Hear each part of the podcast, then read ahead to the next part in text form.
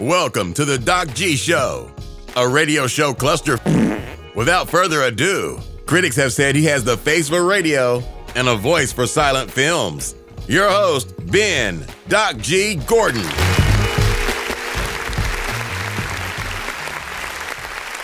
And we are on the air. Welcome the Doc G Show. I'm your host, Doc G. With me, as always, the one, the only, Mikey Maximus, the Furnicus. Say what? Charette. Doc G, what is up, sir?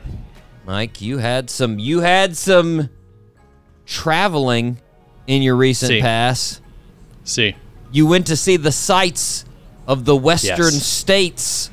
Mm-hmm. Was it exciting? It was. It was very exciting. Um, you know, went to the Grand Canyon. This is what we're talking about. Went to the North and South Rim. Um, did a mule ride. That was interesting. Yes. Rode a mule. Got on that mule. Man. Yeah. That Was cool. was he Uh, unruly? Was it an unruly mule or a, a no ruly way. mule? He was very. He was very. Uh, He'd given up on locked in.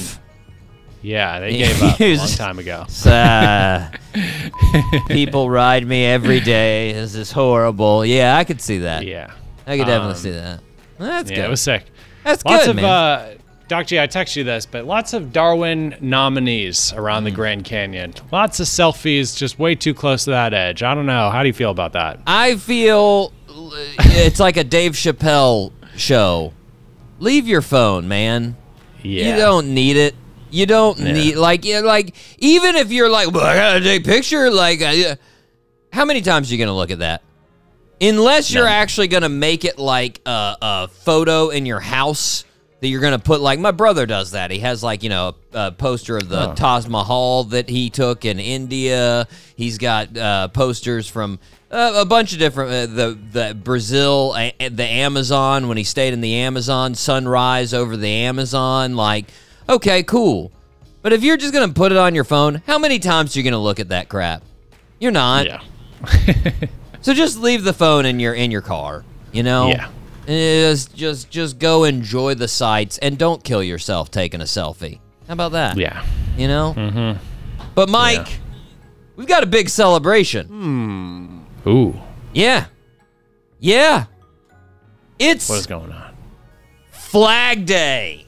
Flag Day. Ah, how could I forget? Yeah. Feels good, right? Yeah. It's right up there with Christmas, Thanksgiving, Flag Day. Ah. I, I took a look, Mike. You're not going to believe this. There are no celebrations going on in Jacksonville for Flag Day. Blam. Really? Yeah. Not one parade. No. Come on. Unbelievable. What are we doing here, folks? Thought this was America. Yeah. Come on. We can't set aside a, a parade and fireworks for old glory. Come on. By the way, listeners, I'm completely, completely sarcastic. So true. I, I normally, I normally breeze right over that, but I figured I would just uh, outright honesty. That's a good way to go there. Uh, I do find, Mike, sometimes our use of the flag a bit ostentatious. Hmm. You know, we use it a little bit too much. It's it's already like why do like 90% of houses you go by have an American flag? Hmm. I think I know why, but uh, Yeah, there's probably oh- other reasons. But, but like think about just how unnecessary that is, right? On the, Yeah. the pure basis of what a flag is, right? A flag is supposed to designate so you know who and what those people or where you're at, right? yeah. supposed to tell you, right? They originated in war. You're like, oh, it's that tribe that we're fighting. Oh, it's those those folks that we're going against. You know, right? There's no way if I go down the block down one street that I'm gonna get disoriented and be like, wait a second. Am I in Uzbekistan? oh no, no, there's a American flag. Thank God, I'm still I'm still here. like that's not gonna happen, you know. But uh, regardless, uh, we uh, party with flags, Mike. We have a full Yes, day celebrating the American flag. Sweet. $100 if you can guess which president officially established fa- Flag Day. Hmm. He's thanking listeners. All right. Uh, It is. Thomas Jefferson. Mm, way too early. Way too Yeah. early. Woodrow Wilson. Wait, we didn't even have like a proper. No, we did. We had a proper flag. Okay. No way I would have guessed that. By the way. No way. Woodrow Wilson, 1916. Wow. You know, 1916, he was like, you know what? Official Flag Day. We're having one. you know? And ultimately, if you go back, you think about it, Mike, it was he, Yeah. he probably saw it coming. Woody probably was like, you know what? We're probably going to be in World War One here in a little bit. Maybe I should pull together some national pride, get some little flags out, fight the mm-hmm. Central Powers. You know, I get it. I get it. Because I find it hard to believe that Woody was just sitting there in the White House looking out his window like, you know what? Our flag is dope. Anybody anybody agree with me? That thing is awesome, right? I don't think that happened, you know? There was actually a dude before Woodrow Wilson that was pushing for Flag Day, like a citizen that wanted Flag Day to be a thing. Bernard Cigrand. Hmm. Yeah, from Bernard. Wisconsin. Bernard. Bernard, way back in 1884, he was a 19 year old teacher of elementary school. And on June 14th, he told students to write an essay of what the flag meant to them on the flag's birthday. Hmm. Which I would have been so mad if I was in that class. I'd be like, This dumbest essay. What are you doing, man? How many paragraphs? Come on. This dude though, he pushed he wrote articles in the Chicago newspaper. He made parades. He put out ads in papers about how there should be a flag day.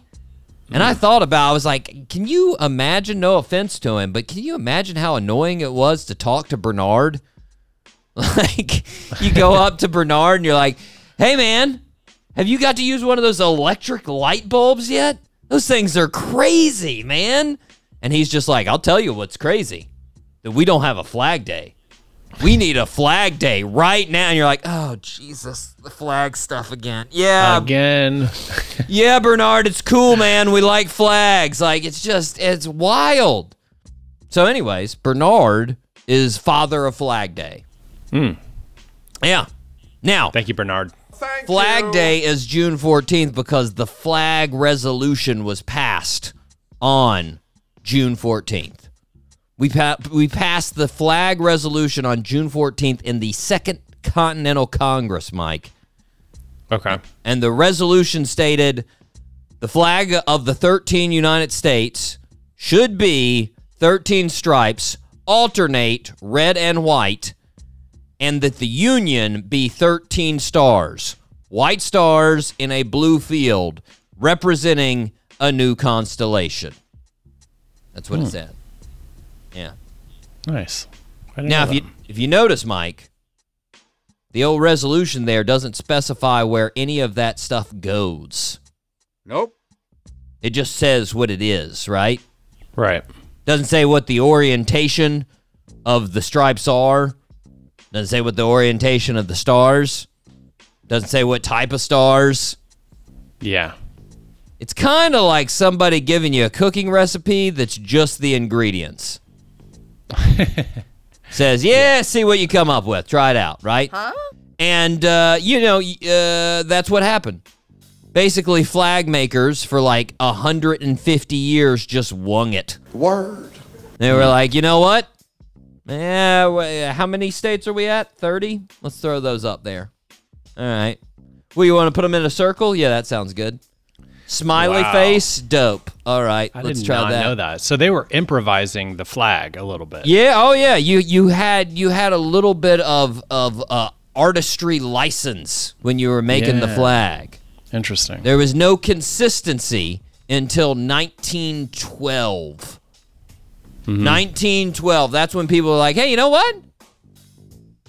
Should we have the same flag? That might be helpful. If everybody actually knew what our flag looked like, that'd be cool, right? Yeah. So that's when they did that. And that was that was the 48 starred flag, Mike. Sweet. The uh, 48 starred because, of course, we didn't have two states Right. Alaska, Hawaii. Hawaii. Mm hmm. Mm hmm. 1960, we adopted the 50 star flag. That's the last time we made a change to the flag, which is wild to me, Mike. I was thinking about that. It is wild. Both of my parents were born into a America with 48 states. Yeah. They had a 48 state flag. My grandma was almost before the 48 state flag. Wild. Jeez. Wild. So we've been at 50 for 63 years. And I was thinking about it. You know, we would have already added some more states if it didn't throw off our nice even number. yeah, probably. Yeah, I mean, like Washington, D.C., Puerto Rico, Guam, they'd all be states. Yeah. But 53, that's just stupid. Nobody's gonna, uh, like, uh, uh, how many stars is that? 53. Wham. What? That is a, yeah, it's Yeah, just, it's- doesn't just work. Mm-hmm. tacky. Nobody wants that. Now, interesting curveball, Mike, of Flag Day. Franklin D. Roosevelt. You've heard of that guy. Oh yeah. Yeah. FDR. Pretty famous, you know? Pretty famous. Yeah, yeah. Arguably the famous, most famous president ever. Uh, yeah, George Washington beats him out, I would say. Abe Lincoln. I don't know. Yeah, Yeah, maybe- maybe those, George the- I would say those. You know, those three guys. Yeah. Mm-hmm. Those three guys. Yeah, Franklin D. Though you know he's got he's got the record holder as far as most terms. He was like two terms. Guys, I'm gonna serve more than that. Can't I actually didn't know that. that. I had no idea. I did not know that. How many Yeah. terms did he serve? Four. Four. Yeah.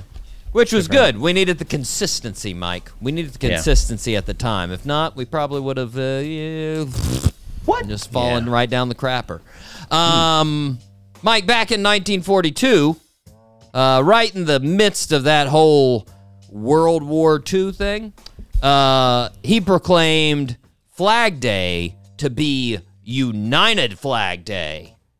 Hmm. So he said, all flags. Basically, if you're not a Nazi, we're celebrating your flag. That's pretty much what he was saying, which, you know, smart thing to do back then. It's like, hey, we need a coalition to go against these guys. They seem pretty crazy and determined. That's a fact. Um, so he celebrated all flags. And Mike, I think that's a good idea. Yeah, it is. I am with FDR. So you know too. what? If you listen to the Doc G show, yes! and your country isn't committing currently committing war crimes or other heinous acts, I'm down with your flag. Me too. So therefore, Mike, Singapore, Spain, Brazil, Canada, Germany, South Africa, France, Pakistan, India, Australia, England, Ireland, Italy, Denmark, Sweden, Mexico, Colombia, and of course, the US of A. We are repping your flag. We are Great repping your flag today. Yeah, we are. Mike, are you ready to hoist the Doc G flag? Yes. Let's hoist that show. All three engines up and burning. Two, one, zero, and lift off. Woo! We are hoisting it up, Mike. That's right. We have an amazing show. We have the fantastic Carl Broemel of My Morning Jacket. Say what? My Morning Jacket. My gosh, these MMJs. Woo! They are popular, Mike. Yeah, they are. They are they are those uh I don't- I don't I think they would I don't think they actually fall and and uh I may have some uh listeners that uh cringe at this. I don't think they would be considered jam band. But people love their concerts. And anybody that that any artist that like their concerts people sort of love, I tend to just sort of think jammy, jamish, you know? because that's what you go. You go, you go jam at the concert, right? and Yeah, their concerts sure. are huge. It's crazy, Mike. They've Yeah. sold out. They sold out Madison Square Garden. Mm. They they rocked. They rocked Bonnaroo so many years. It's crazy. They had a Yeah. four-hour set at Bonnaroo. Four-hour set from 12 a.m. to 4 a.m. Wow. How do Yeah. they do that? How do you pull that off? Four hours? I mean, I'm sure they've got like a huge catalog, but you're doing covers, you're jamming. you're jamming. Yeah, Lots you are jamming. jamming, man.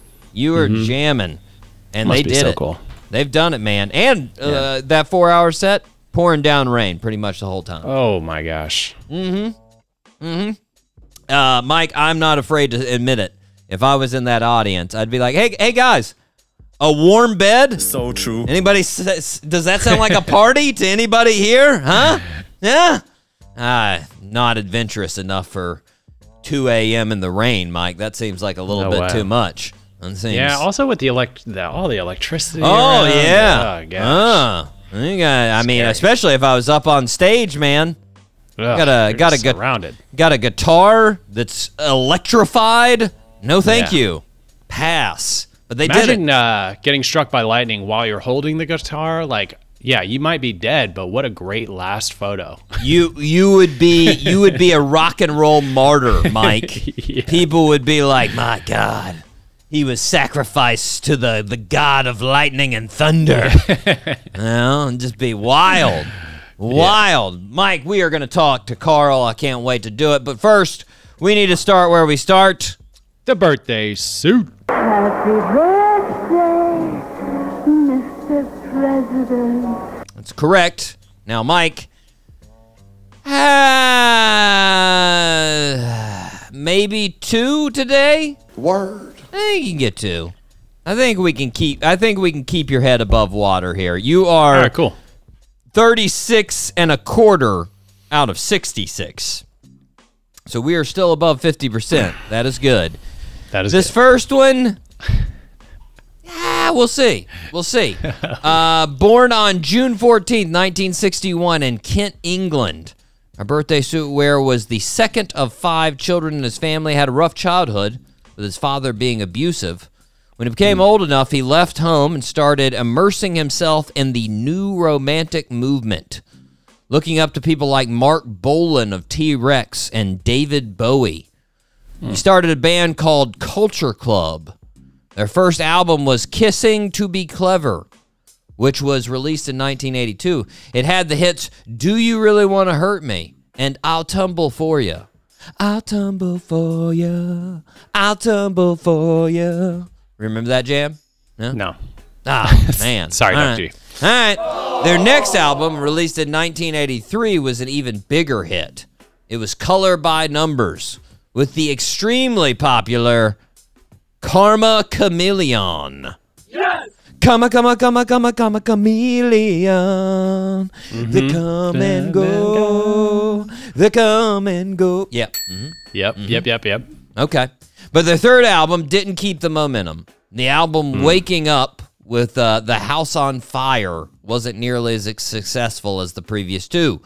Our birthday suit wearer was heavily abusing drugs at the time, and in 1986, the group disbanded.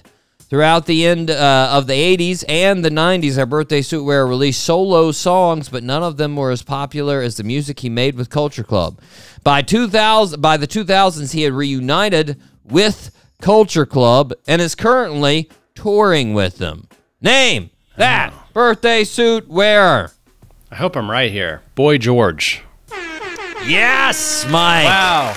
Woo! Oh man. All right, so Dr. D, let me just say something. That was just such a wild thing where while you're going over all this, I'm thinking, I'm like, man, who is this guy? And the name just comes straight to my head. What is that? It's crazy. Mm-hmm. I thought you're. Boy I thought for a second you were gonna be like, "Ah, so wild." Me and Boy George have been hanging out recently. Sweet. I thought he passed away. I thought he passed away. Nah, boys, boys still kicking it. Boys still kicking it. Awesome. And if if listeners uh, care to really waste some time, they can go back six years on the show's Instagram, and you'll see a great video of me and Justin singing "Karma Chameleon" together. Because we were celebrating George's birthday then. And we realized, you know, at that time, uh, because it was six years ago, uh, he was turning, um, I forget, what was he turning? 50, 56. Yeah, he's turning 56 then. Uh, now he's turning 62.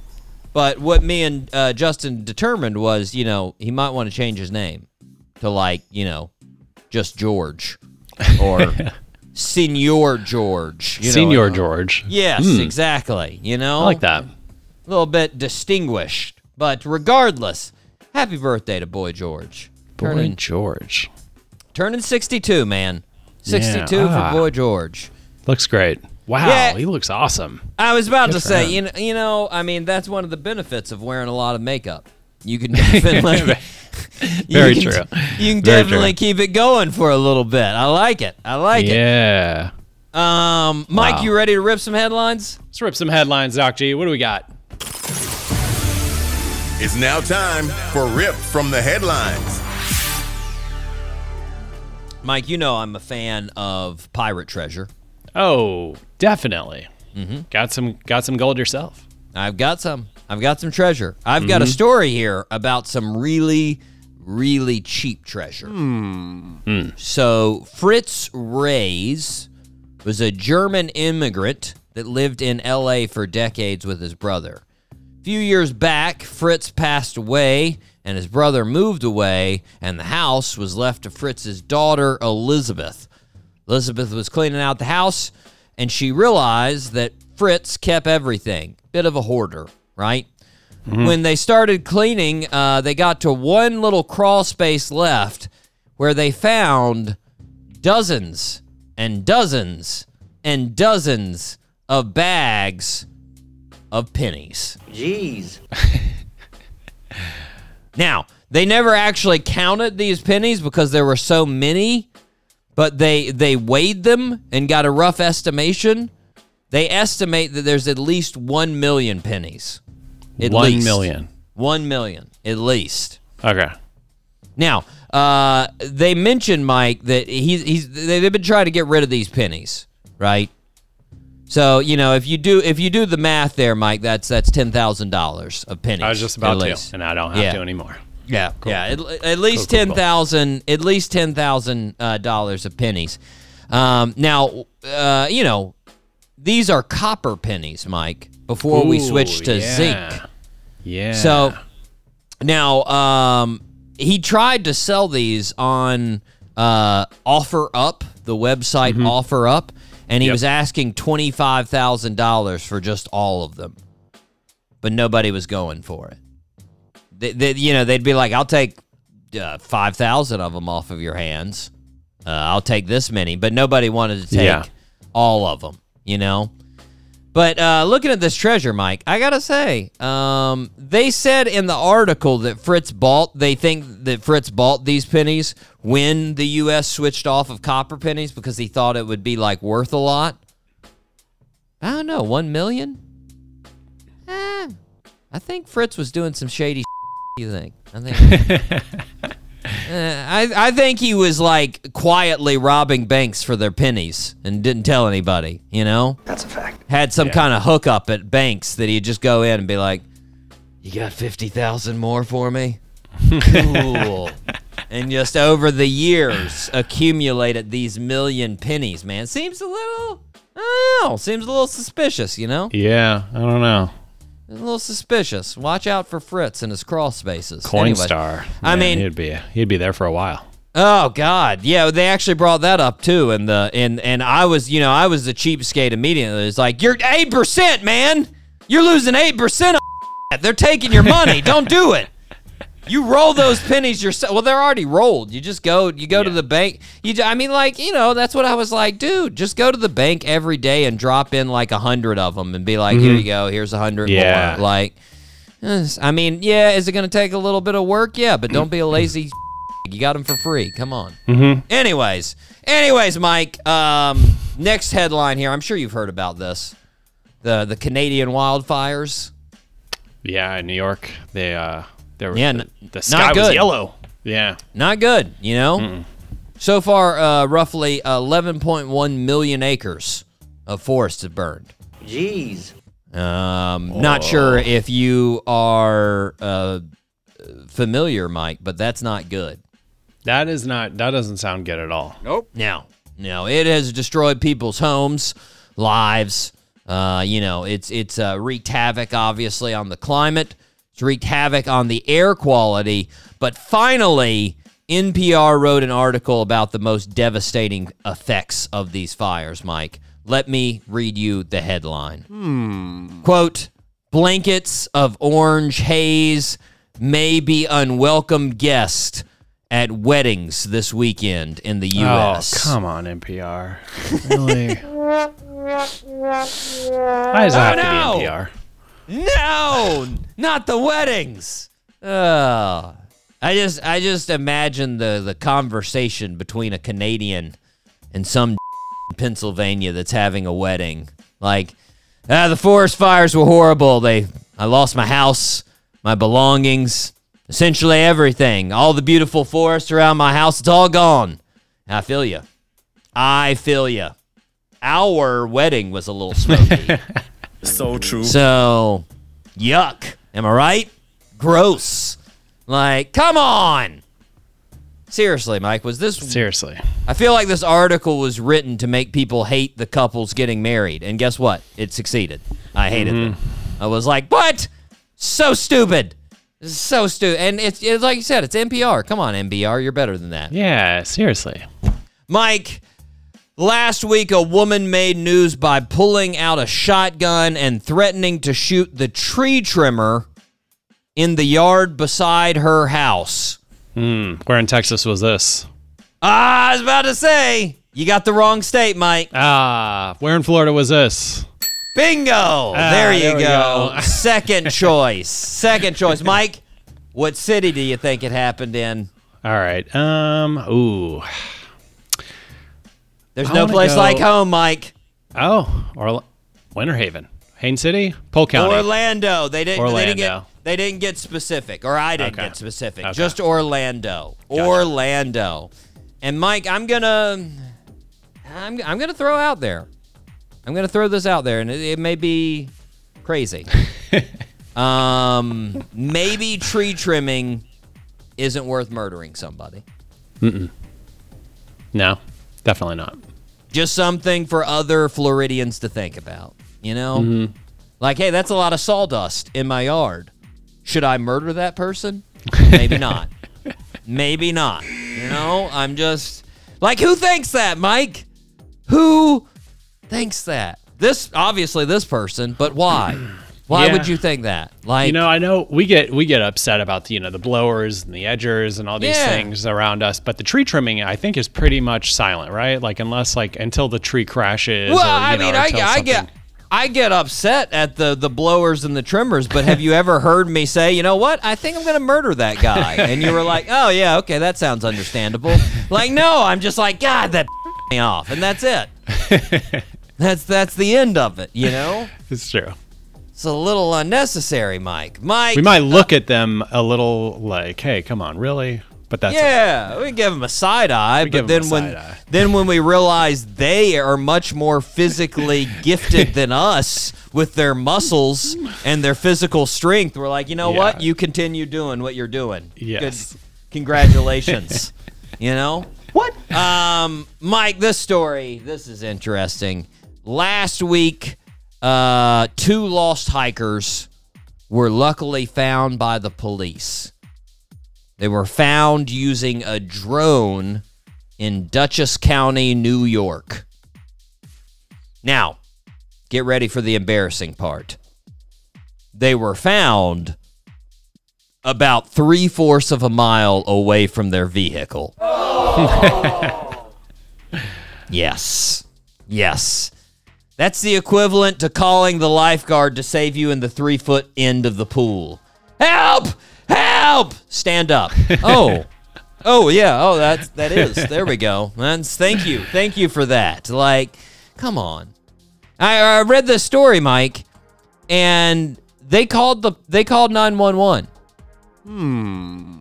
The the hikers called nine one one, which meant they obviously had their phones. Hmm. Good point. So unless they brought a flip phone from 1998, they had a flashlight and they had a map.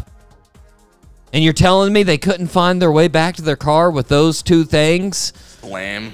Like, I I'm sorry. I don't know if I can support you as a person if that's the case. You're going to I mean, Mike, they need to they need to get with your crew the Bear Grylls enthusiast and go Yes. out there and and survive. You Yeah. know, I mean. You, I mean, you compare the. Did you see the story about the the Colombian kids that got lost in the Amazon? No. So, or not the Amazon, but the rainforest. So, uh, uh, Colombians were, um, uh, they, they were in a pl- uh, plane. Plane crash. Four kids got lost in the rainforest. The oldest being 13, the youngest being like eight months or something. Like, I mean, literally Wow. just, n- Yeah. uh, it might have been over a year. It might have been like 13 months, Hmm. but it definitely was not over two years. Definitely not over two years. Right. Uh, and they were they were just rescued after 40 days in the jungle. Oof. Yeah. 40 day and they it wasn't like they were I mean they they they, they, they had some issues. But they were like thriving. Oh yeah. Like like two they built a tree fort. They became Yeah. the Lost Boys. They're like, Exactly. this is our chance. exactly. Two American adults were about to die after two hours, a couple of football fields away from their car. And these four Colombian kids are looking like Wilson and Tom Hanks in Castaway. like, it's cool. Yeah, good. And got some got some fish. We're doing all right. Like, yeah, it's just uh sad. Yeah, it sad. is. Mm-hmm. Sad. That's why, Mike, we've got our Colombian flag flying this this Mm-hmm. flag day. Woohoo's up. It Yeah. is up. Mike, we are going to take a break. We are going to hear from none other than our guest, My Morning Jacket. This is off of their newest release, MM&J Volume 3, Bonnaroo 2004. We are going to hear the fantastic One Big Holiday right here on the Doc G Show.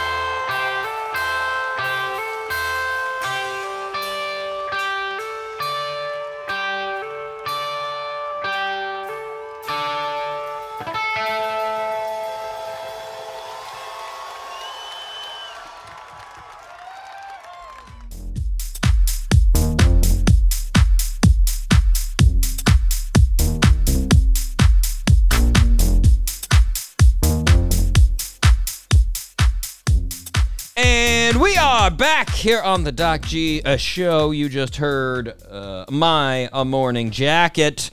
So true. We are on Spinnaker Radio, WSKR, LP 95.5 FM in Jacksonville, uh, Florida. Mike, what do the listeners need to do? Doc G, if the listeners feel like the show is a positive way to waste their time, mm-hmm. they should please subscribe on Apple Podcast mm-hmm. or wherever they get their podcasts. Mm-hmm. It's a cost effective way to support the show. And if the listeners are feeling extra generous, they should leave us a five star review and a comment. We love comments. Amen, Mike. Preaching the gospel, Yes. the podcast gospel. Mike, and we need uh, to thank those that are already heavily invested in our gospel, the five, star, Five-star listeners. listeners. Yes. Amen. Amen. Mike, here we go. Shout out. Shout out to Jacksonville, Florida, Columbia, South Carolina, Radford, Virginia, Gainesville, Florida, Frankfurt, Germany, Anoka, Minnesota, Ashburn, Virginia, Purikai, Brazil, San Diego, California, Dublin, Ireland, Boardman, Oregon, Genoa, Italy, Richardson, Texas, Barcelona, Spain, Winfield, West Virginia, Biloxi, Mississippi, Tulsa, Oklahoma, Peoria, Illinois, Katy, Texas, Toms River, New Jersey, Olive Branch, Mississippi, Asheville, North Carolina, Los Angeles, California, Spartanburg, South Carolina, Athens, Georgia, Baton Rouge, Louisiana, and hmm. home of the J Chips, Chicago, Illinois. Yes, give it up. Give it There we go. New regular listener, Chicago, coming in. Chi Town. What up? Very excited for Chi Town, Dan. Our, one of our new Midwestern hubs right there. Mm-hmm. Big Midwestern hub, the biggest, as some Oh, yeah. some would say. And it's the home of the J Chips. So we gotta, mm-hmm. I mean, at some point, Mike, I will have a J Chip. That's right. And no doubt, I like all chips, so I like them. That's a fact. But right now, Oh, yeah. I'm just taking Chicago's word for it that they are amazing. Home of the J Chips. Midwestern Yeah. J Chips. We are glad to have you as listeners. We are. Mike, four star listeners, we got some interesting ones. Hmm. Here we go. Here we go. Shout out. Shout out to Manchester, Connecticut. Shout out to the Queen City, Charlotte, North Carolina. Shout out to Elmsdale, Canada. Hmm. Shout out to Council Bluffs, Iowa. Council Bluffs was getting in the listens, hmm. Mike. That's right. Every now and then, Council Bluffs will get it. Boynton, Virginia. Shout out to them. Kernersville, North Carolina. Mom used to get her car serviced in Kernersville, North hmm. Carolina. Yes. Kernersville. Yeah. Dryden, Canada. Dryden, Canada. Shout out to Norfolk, Virginia. Norfolk. Uh, Columbus, Ohio. Shout out to them. Gastonia, North Carolina. Shout out to them. Durham, North Carolina. Shout out to them. Palm Springs, California. Shout out to Palm Springs. Salt Lake City, Utah. All right. There we go. Cape Town, Africa. And lastly, Richland, Washington. There we go. Four star listeners. Nice. Thank, thanks to all the listeners out there. We do. Thank you. Thank we do appreciate it. Um, Mike, real quick, two things here. New evidence, Mike. There is new evidence in John Lennon's murder. Hmm. I thought we solved this. Some would say it? that's true, Mike. Yes. I thought we figured this out. But David Wellen would n- say no. Okay? Okay. David Wellen is an author, and he has got new evidence, listeners. New evidence in a case that's 42 years old and already solved. That's correct. so, Mike, what's the new evidence you say?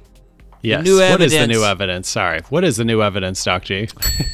Two different types of bullets were removed from John Lennon's body. Hmm. Now, Okay. uh, David Wellen, the author, uh, has claimed that this means two different shooters. Hmm. Two different shooters. Um, even in the article, Mike, they talked to a ballistics expert, and he's like, "Yeah, both those could come from the same gun. That usually happens.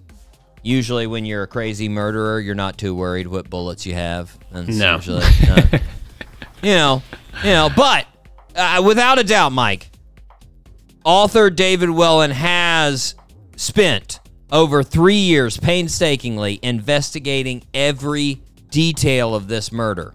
And he has proved, Mike, he has proven without a doubt he has way too much time on his hands. yeah, he does. What you doing? Find yeah, some- seriously. Mike, the next thing he's going to do, he's jumping on that old imaging of the Titanic operation. He's the next. Guys, we're getting in there. no. Let's do it. That is Come a on. project I can get behind. There you go. Necessary. Yeah, it is. Mike will be excited once you get Can't in that one. Do it. Do it. Um, Mike, uh, one other thing here. Interesting. In LA this past week, 38,000 pounds of illegal fireworks were seized, Mike. Hmm. In LA, Los Angeles, yeah. Wow. Yeah. I hope they were immediately shipped to South Carolina where they're supposed to be. we all hope they went back to their, their home, Mike. We all Oh, know. You mentioned. Somewhere off 95 in the middle of the forest. Woo!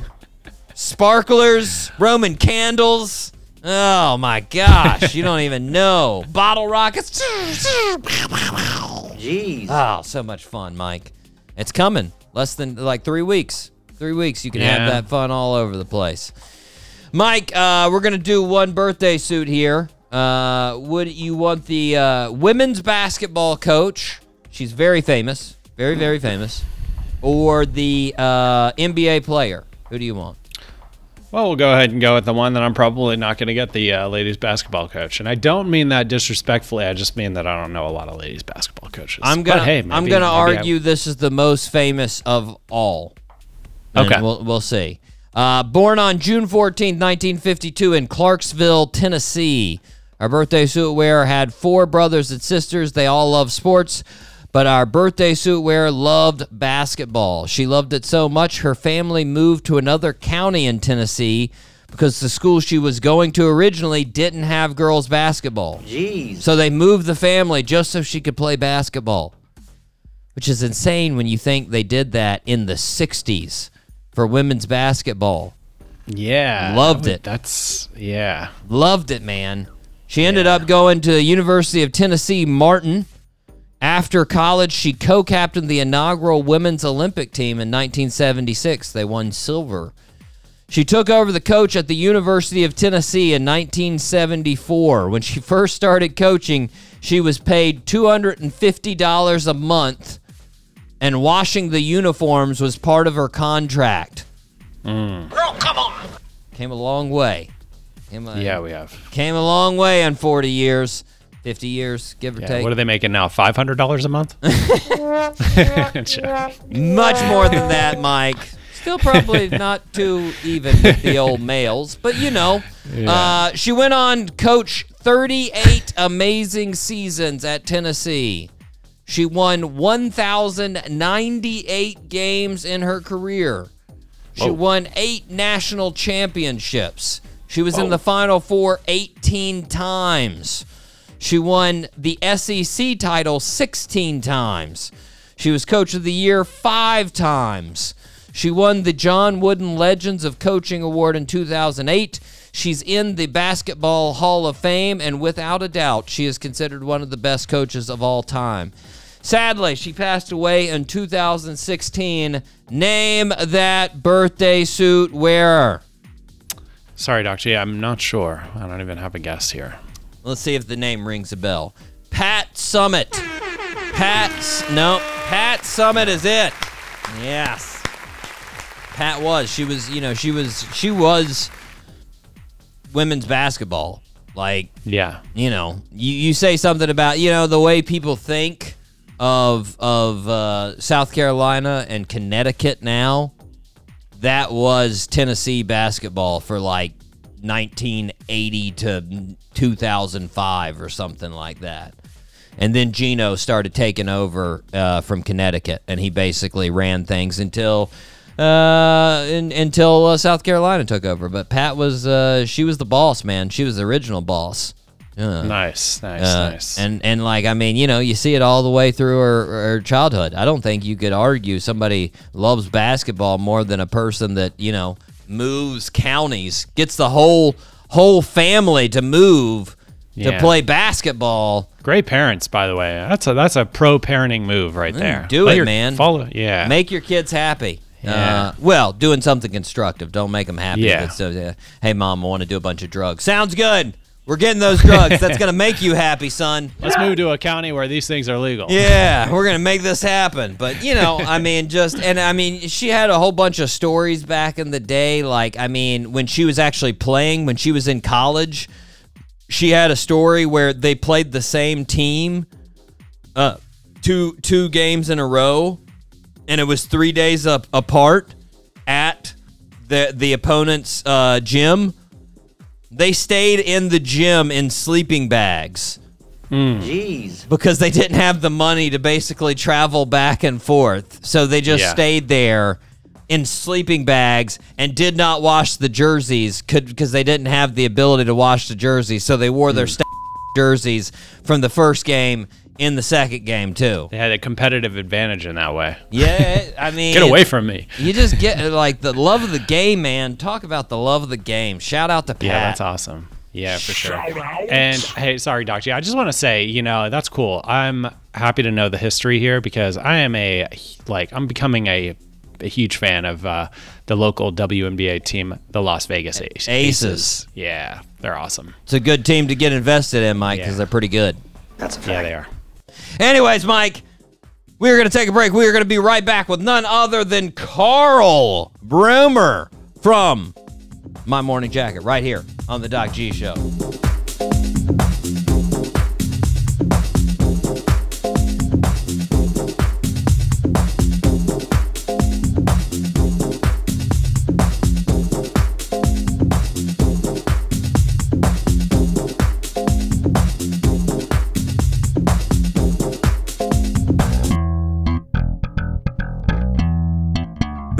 G Show. Because sometimes you need something playing in the background. Every Wednesday at 7 p.m. on 99.5 FM, Spinnaker. This is 95.5 Spinnaker Radio. WSKR LPFM, UNF Jacksonville.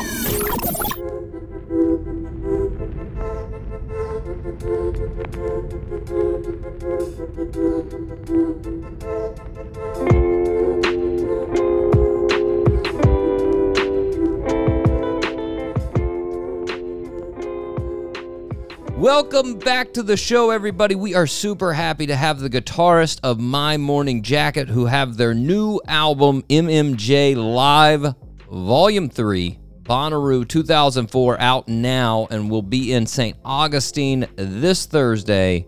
Mr. Carl Broemel. How's it going, Carl? Uh, it's going good. I'm already in Florida. I'm already at the beach, so uh, I'm getting acclimated to. Uh, There it is. place. Lounging. I like it. I like it. How's the heat treating you? It it's a bit shocking, but now I'm, I've been here for a couple days. It feels great. I just went out and got completely baked by the sun, and then now now I'm now I'm here with you. You got So- good, good, uh, good toasty glow. I love it. I love it. hmm Well, now speaking of the new live album, I mean, obviously we're we're excited about the show in Florida, but you guys only have. I mean, essentially, it's you could see it as like two warm up shows, and then it's back to Bonnaroo for this year. Um, 19 years after that 2004 show. When you come around to it, because I know you don't play every year, but when you guys come around to Bonnaroo, is is it circled on the on the calendar, or is it you know is it just another spot on the map? Yeah, that's a good question. It's definitely circled on the calendar. You know, uh, it it will always be a special thing. You know, the when you have your kind of first experience with a festival, when Bonnaroo in 2004, when Bonnaroo was happening, it was a very different festival than it was now. And when we were a band in 2004, we were very different than we are now. So it, we kind of like have grown in tandem in this strange, connected way. Um, so it, it is going to be really fun to go back and play and kind of tie in with this this recording that um, you know it's been available, but our friend Tucker, who worked on the Waterfall albums, Mm-hmm. he did an incredible remix of the thing, and it just kind of like makes it sound the way it felt to us. I, I, I was So- I was actually gonna I was gonna ask that as far as you know when you think back to playing in 2004 uh, I, I'm gonna I'm, I'm gonna guess that was I mean because you'd only been in the band a couple of months at that time so that was one of the biggest shows that you had done I'm guessing It definitely was. You know, it's funny what you do and don't remember. I, it took it took watching the footage for me to see my hand shaking. you know, there's a close up of me playing pedal steel and my right hand is shaking, and I was like, oh, I was nervous. Now I remember. Um, but yeah, it, it was a powerful day for us, and it, I think it was my 50th show or something like that. So early on. Nice. I mean, going back and because there's there's the documentary there along with the album. Like you said, I'm I'm guessing when you went back and watched that stuff, it was like, oh yeah, I forgot. Oh yeah, that happened. Oh yeah, I mean it it was a total trip. I mean we're all like, none of us really drink much anymore on the road. I mean we're all just hanging out, smoking, having a couple of beers, walk up on the stage, not not a care in the world. You know that's what it kind of looked like uh, to me. now that I'm uh, 20 years older, I was like, wait, what's he doing? I would never do that now. Got to prep, So- man. Put it in. Come on. Well, it reminds me that it's like we were just all about having fun then, and so I try to remind myself that it feels like work or we're nervous or stressed out about something. It's like, man, at the end of the day, you can tap into the 2004 version of yourself and just go do it and have fun with it. You know, that's it was more innocent time, so like it's it. good to be reminded. Yeah. Yeah. Well, I mean, you, uh, uh, unlike some of the band, you live very close to Bonnaroo year round. You live in Nashville, but I'm guessing you don't really ever pop down to Manchester. There doesn't really seem to be much that you would just be like, you know what, I'm going to go down there to to Bonnaroo just to see how things are. I've only gone to Bonnaroo once when I wasn't playing with the jacket, and that was when I did a super jam. Uh, so yeah, I usually go when I'm performing. Manchester's a pretty small town, Al- although I do like really have grown to love East Tennessee. is pretty beautiful. Mhm. Um, I'm starting to discover that. So who knows? All right. Well, well, I mean, to go along with the the 2004, you also had the 2008 Bonnaroo set, which I know a lot of people sort of, you know, consider one of the most epic performances of of uh, my morning jacket. It was the 12 a.m. to 4 a.m. for the listeners. Uh, you had Kirk Hammett, you had Zach Galifianakis. Do you have a favorite year for Bonnaroo, or do you not? You know, judge That- them. That show that you just talked about was not my favorite because it, my because it rained the whole time. Yeah. Uh, so so in my as I was doing that show, I mean I was trying to have fun, but I was like literally struggling to like make sure everything was working and and like just trying to execute the song, You know, and after a point, we, you know, when Zach got out there in his little Orphan Annie outfit, you know, I was back in and I was having a great time. And when Kirk Hammett came out and plugged in his wah pedal and started playing One Big Holiday with us, I was like, okay, this is all good. This is great. But I was really struggling that day, to be totally honest. And, uh, uh, but yeah, you just never know. You never know at Bonnaroo what's going to happen. It could rain. It could be too hot. You know, it just literally anything in between. And uh, that's what's fun about it. You know, and I, you know, you just never know. You Yeah. just never know.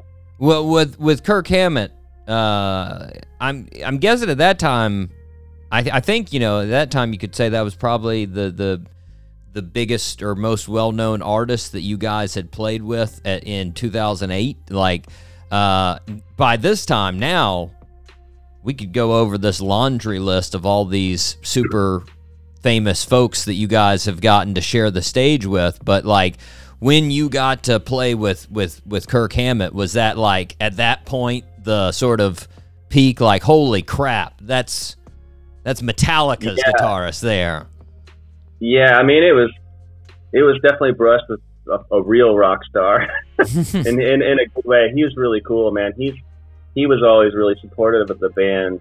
Uh, leading up to that point, I think him and the bass player used to listen to "It Still Moves," and I think they talked about it and stuff. So we were really grateful to kind of have their endorsement, you know, just as a fellow guitar player. So mm-hmm. we were we were super stoked, and I think this why I said rock star because I I think that he got a half stack amp delivered from Randall in a box, and his tech set it up, and as soon as we were done, he just left it. So so so all of our gear got packed up, and sitting on the stage was his amp, and and he was just like one one song and done. you you were like, can can I take that? Are you gonna? I was like, wait, wait, what's going on here? You, uh, hopefully, somebody who did, who needed an amp got that thing. I I feel like you know I, I've talked to to several artists that have got to play with like, you know, your your, your well known big time guys like that, and I feel like, uh, you know, one of the things that makes them so great a lot of times is is that it's really authentic as far as their want to jam. Like that's really all they wanted to do was get out there. I mean, did he seem like that as far as like enthusiastic as playing one big holiday and whatnot? Oh, totally, totally. I think he, I think he was probably, you know, I, I share this too. Sometimes it's just so fun to jump into someone else's energy on stage and just see what they're doing, and it, you kind of get a refreshment from it. He seemed really into it, and uh, you know, I got the same impression from Trey Anastasio. Mm-hmm. He played with us a couple one big holidays ago, or the last one big holiday and we were like, "Hey, let's do some covers." And she's like, "No, man, let's do your songs." And I was like, "Oh, great!" You know. So that I think I think he was also sort of like that, and uh, I don't know. Uh, I get real inspired just being around other people's energy when they play music and seeing, like, for some, those two guys are just like masters, mm-hmm. you know. And and it's not like they have anything to prove. Like the real masters are calm and they just really play. You know, like when I see Neil Young play, I'm just like, all I can think of is that he's ma- he's in that other zone that Yeah. we're all trying to get. And with those guys, I feel that too. So I was just trying to really like just see if I could by osmosis get some get some of that my way. They've they've Um, they've got the Mr. Miyagi vibe. They A hundred percent. Yeah, they've got that. I don't give a beep, and this is like this is me doing what I do just as much as I breathe. I, I do this on the guitar. Yeah, yeah, awesome. Uh, well, let's let's rewind for the listeners that that aren't familiar, real quick. Uh, unlike the rest of the band, you're not uh, from uh, Louisville. You're from Indiana, uh, and you grew up, you know, real classical violin, piano first, and I and, and I saw your dad was a professional bassoon player. Mm-hmm. You don't see many double reed players out there. That's uh yeah, that's a unique. That's a unique business playing double reed like the oboe or bassoon. It takes it takes a mighty uh, strong soul. Yes. Yeah. Did he want you to follow in the orchestral footsteps? Or did you naturally just sort of gravitate towards music? I think, you know, I just kind of naturally. It was just around.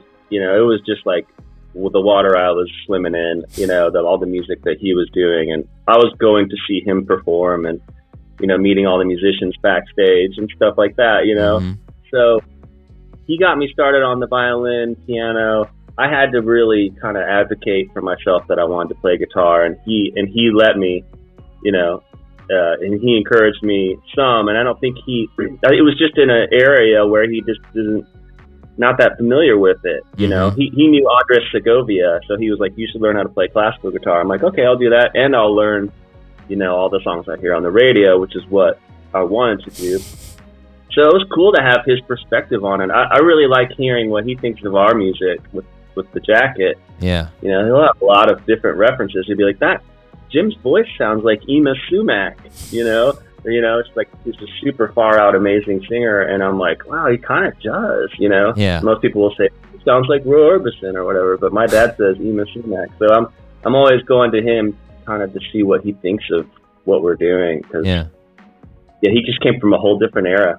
Well, and I mean, you ultimately did go to college for classical guitar, what what artist would you say? You know, you're talking about playing the songs on you know on the radio there. What would you say when you were growing up was the biggest that sort of just pushed you that you were like, I gotta play guitar, I gotta do that. God, anything on the radio at the time. I remember really liking like the outfield, and I really liked Bryan Adams, and I got into like Def Leppard, and really into Van Halen. And my dad really liked Van Halen. He he could hear the classical music in Van Halen. Oh Halen. yeah.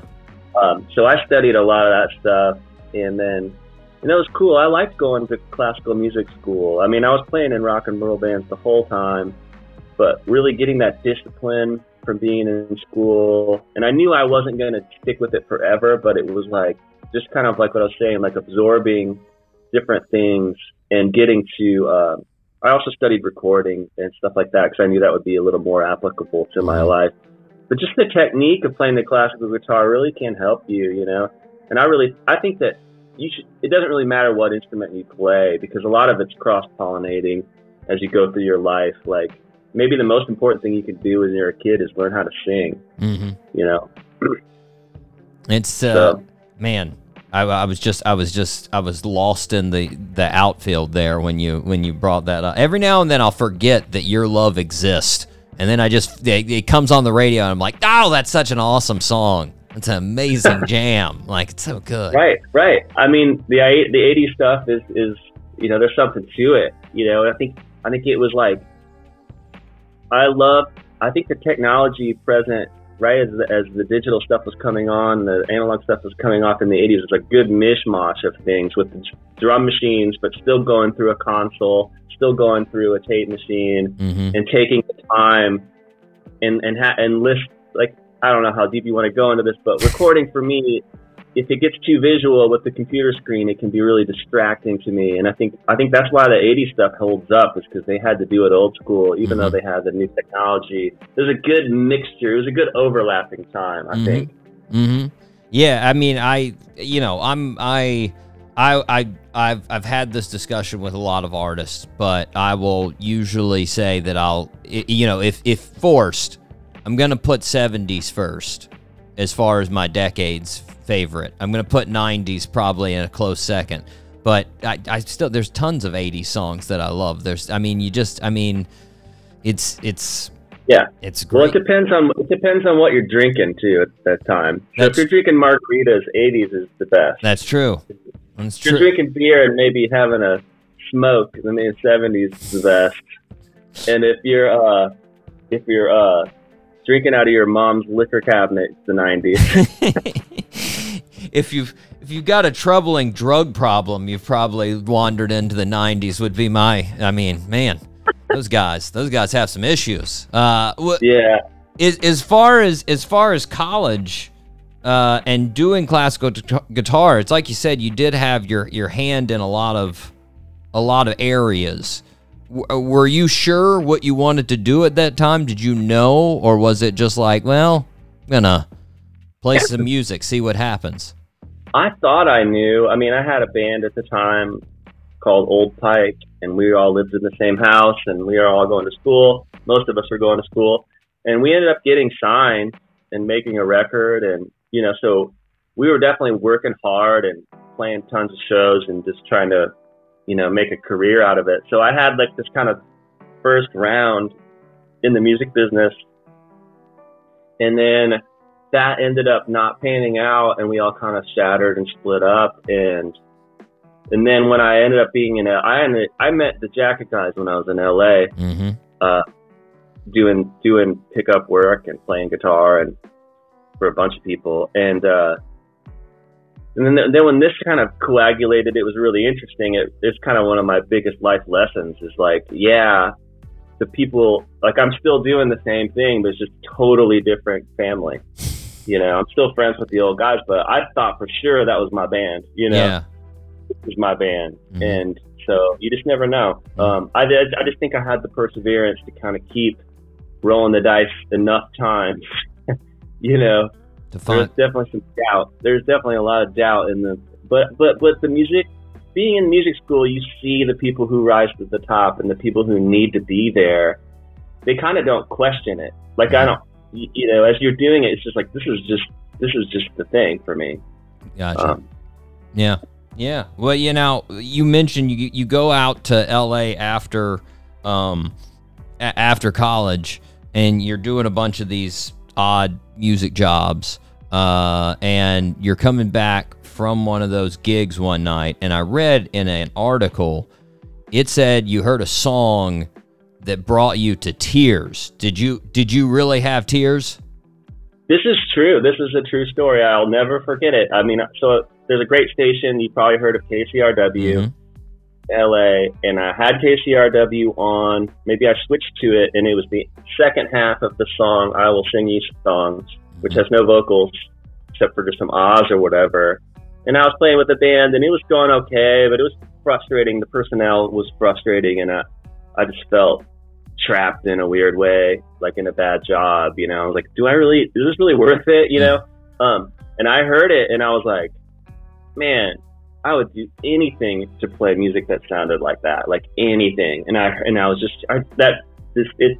The end of that song is one of my favorite things that Jim's ever written, and and that moment when that's what music is for. It's for that connection of like, wow, like that's so simple, triumphant, and sad and beautiful at the same time. You know, it it all connected there for mm-hmm. me, and and so when I I don't know how many weeks later it was when I got called to audition, but you know I went to Amoeba and bought all the records that they had put out at the time and sat down and started learning everything. And that song came on, and I'm like, oh my god, that like this is mine, like this is my thing, like please. I was about to say, like at that time, you know, I, I would have had to been like, well, I've got to get this position. This has got to Yeah. be my my my position. yeah, it, it's like I'm not real into fate, but sometimes you sometimes there's some things that happen. You're like, wow, that is Yeah, pretty unique. yeah, yeah. That uh, that that's that's wild, man. Well, uh, a year after you joined the band, you guys put out what uh, you know some people would say is is their favorite album, their favorite My Morning Jacket album, the Z album.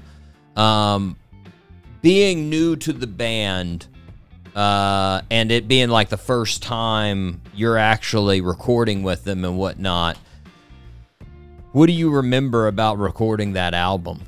Man, so much. Uh, well, we went to a great studio in upstate New York to record, but we also spent a month in Louisville. We rented an old house in Louisville downtown and worked on all the music, worked really hard, made demos, uh, and hung out and kind of just got to just go out for a drink and, you know, just be, be pals. Mm-hmm. Uh, but that studio called it's called Allaire. I think it might be reopened. Is an incredible place. Like it's definitely giant inspiration. Being and we were, I guess I could just tell you a couple anecdotes. I mean, we were trapped up there. It snowed when we got up there, like literally where you have to wear snowshoes to go walk outside. And um, you know, we were snowed in. One night we watched The Shining, and we got real freaked out because we were stuck That is not for me. Yeah, no, no, we thank had a you. night where we we had a bunch of fireworks and you know shot them off everywhere. I was scared we were going to light the place on fire. um, we played a lot of Nintendo ice hockey. You know the original Nintendo ice hockey game. Yeah. Um, and and we also managed to make that record um, with John Leckie, who was great producer. I love that guy. He was he was fabulous. We had great dinners and good hang. Sometimes we'd just like hang out after we recorded all day and listen to like some 5.1 mixes and you know listen to Harvest really loud with the lights down. It was it was a fun time. It was really really special. It was kind of like the that era of 2004 where no one was thinking, oh, you have it has to be successful or it has to be as good as the last one. It was just like, who knows? Maybe this is the last one. Let's just enjoy it. Well, did you get a sense when you when you guys were close to finishing it? Like, man, this is gonna be this is gonna be a great album. This is gonna be I think, I mean, I think we all felt that way, but no one was saying it. Okay. You know, I, I- it's a little bit of Yeah. a jinx. Yeah. like this is going to be the greatest thing. But we definitely, as we were working on it, and we weren't working in a computer, which as we were working on it, you had, it was, you had to be very patient and listen back to things and kind of go slow and be methodical. So when we did sit, you know, after a glass of wine after dinner and listen back to what we'd worked on that day, it sounded really finished and like satisfying. Mm. You know, so we were kind of like, "Yep, all right, next song."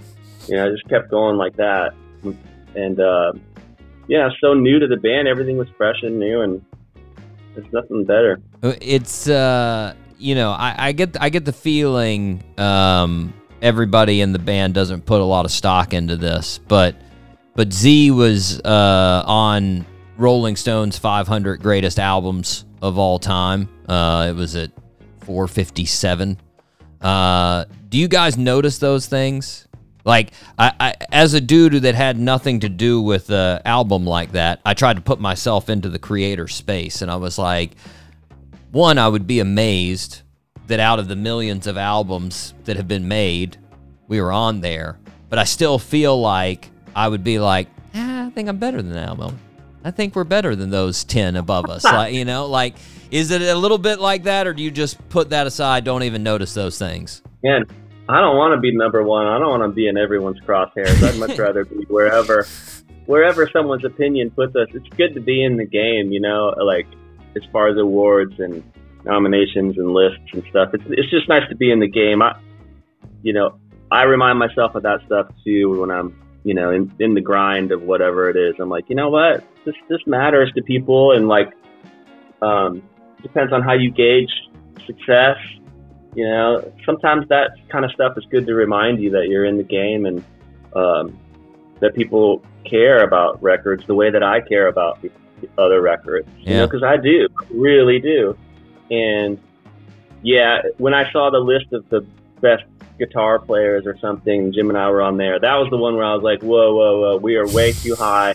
There's a lot of people that aren't there. I got real touchy with that one. But the, the albums, you know, albums are so subjective, in my opinion, and um, It it, it is Yeah. with guitars. I could see, you know, just it, well, and it, it's like we actually had. Uh, so I had I had Dwayne uh, Duane Betts on the show uh, a little bit ago, and um, you know his dad's uh, uh, Dickey Betts, and um, in the history of the Allman Brothers, there was a a, a show where uh, Zakk Wylde stepped in for Dickey Betts because he was unavailable for reasons.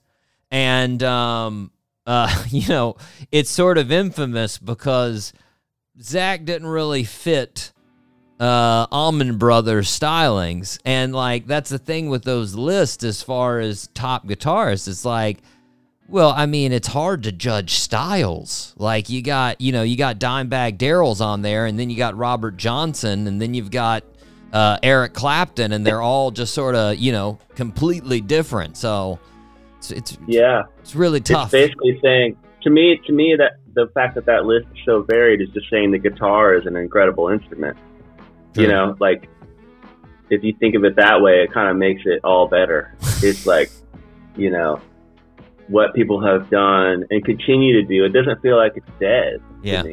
yeah, You know, uh, it feels feels exciting, and there's there's lots of great guitars that are currently being made that are amazing, and you can do the vintage version, or you could, you know, there's so many styles, and I don't know. That's what keeps keeps it great. I mean, same thing with the studio. It's like I love being in the studio because I just never know um, how it's gonna go. Some if you feel like you know what you're doing, it blows up in your face. If you're very humble and innocent, it tends to go well. Yeah, yeah. it's a good good life lesson in there. Nice. Well, I mean, uh, two guys that are very familiar with the studio that you guys have gotten to play with, and that I think are, are heroes of yours, um, Bob Dylan and uh, and Neil Young. Uh, back in 2013, you guys toured with with Wilco and Bob Dylan, and it seems from what I could gather, it was a little bit of a letdown, maybe because Bob wasn't like the the socialite everybody thought or ho- was hoping for at least. Yeah, I've never spoken to him. Um, I, you know, for with someone like him, it's just got to be impossible to exist. Yeah. You know, I it's like I have a lot of empathy for that whole world. That was really that tour was really fun. I mean, we had a great time hanging with Wilco, and you know, we I, we got to meet Bob Weir on that tour, so we Mhm. kind of became friends with a different Bob. And I was like, I'm like, this Bob is great. You know, like he's he's my man. We can hang and and play together and have fun and. uh so that was really the blessing was getting to meet Bob Weir on that tour for Shout- me. Shout out to Bob. Shout out. Totally, and he's great. He he had some amazing stories, man. You need to get you needed to interview him somehow. I would I He'll- would he'll love it. really- I'd also love to ask him about his workouts. That dude still cranks out the workouts. I love getting those on my Yep. feed on on social media. All of a sudden, I'll just see Bob cranking out some medicine ball tosses and some rows, and I'm like, "Eh, "You get it, Bob. You get it, man." Yeah, he's got it. There's no other way to tour when you're over 50 without working out a lot. There's just no way. I, I, I don't think. Um, what what else? You asked me about oh playing with Neil. So Neil is like my my shining star. I don't know him that well. I mean, I've talked to him a couple of times, and we we played bridge school, and he sat in with us, hmm and that was one of my favorite things I've ever done. We played Harvest Moon, and I got to sing the background vocals. And Neil looked over at me as I was singing and kind of nodded at me, and I was like, "I'm good." You forgot what you were was- doing for a second? Huh? What? I, I lost it. I walked off stage in tears. I was like, I cannot believe that just happened. And um, I've seen him play so many times before and after that moment. You know, it's like he just has that thing. He's the he's the grandmaster of that uh, kind of Mr. Miyagi thing with the guitar for me. Because I just don't think it would have mattered what instrument he played. It would have been Mm-hmm. him. Mm-hmm. Mm-hmm. I mean, you you've mentioned several, and we've talked about it as far as um, collaborations, working on stage, working with different artists, and it seems like a lot of you guys in the band, you and Jim uh, in particular, you, you you you know when you guys take breaks, sort of like you go and you do completely other things. You go with other, you know, artists or you do a solo album. And I love it because it, you've I've, I've heard you talk about it before. You, you get inspired and it gives you new sort of fuel for my morning jacket. I mean, is that the way that you guys sort of see it when you come back? Yeah, I mean, it just sort of happens naturally to, you know, idle hands. you know, I start to get a little restless, and you know, make a lot of musical friends along the way. And you're always like, yeah, someday we should get together and mess around. It's like, but I when I say that, I actually mean it, and I want to do it. And uh, uh, so for me, it's it's also a big learning curve. You know, I'm always trying to learn how to record better and produce and learning how to mix and stuff. That's really interesting to me right now. Mm-hmm. Um, so I'm just kind of following that. And then when we come back to the band, it's really fun to be like, I'm just a guitar player and I'm, but I'm here to help with the songs and all that stuff. And that's cool. But I like to be the producer for other things. Mhm. So it's nice to have, then I, then it, then my world shrink, shrinks a little bit and I can just be in the, in the zone. And I think I'm the, the thing I'm most skilled at, if I can say it, is being in a band with other people and collaborating, but not being the front man. Mm. That's not my thing, you know. Um, I will try it. I'll always do it. It's like getting in the front car of the roller coaster. It's like I don't really love that the most. I'd rather be a little bit farther back. But I, you have to do it every once in a while to realize that's still the case. So that, that's kind of how I think about it. Remind yourself. Well, I mean, uh, uh, some of those collaborations, you just you completed an EP and an album with Futurebirds, uh, and you guys have done a bunch of shows uh, together.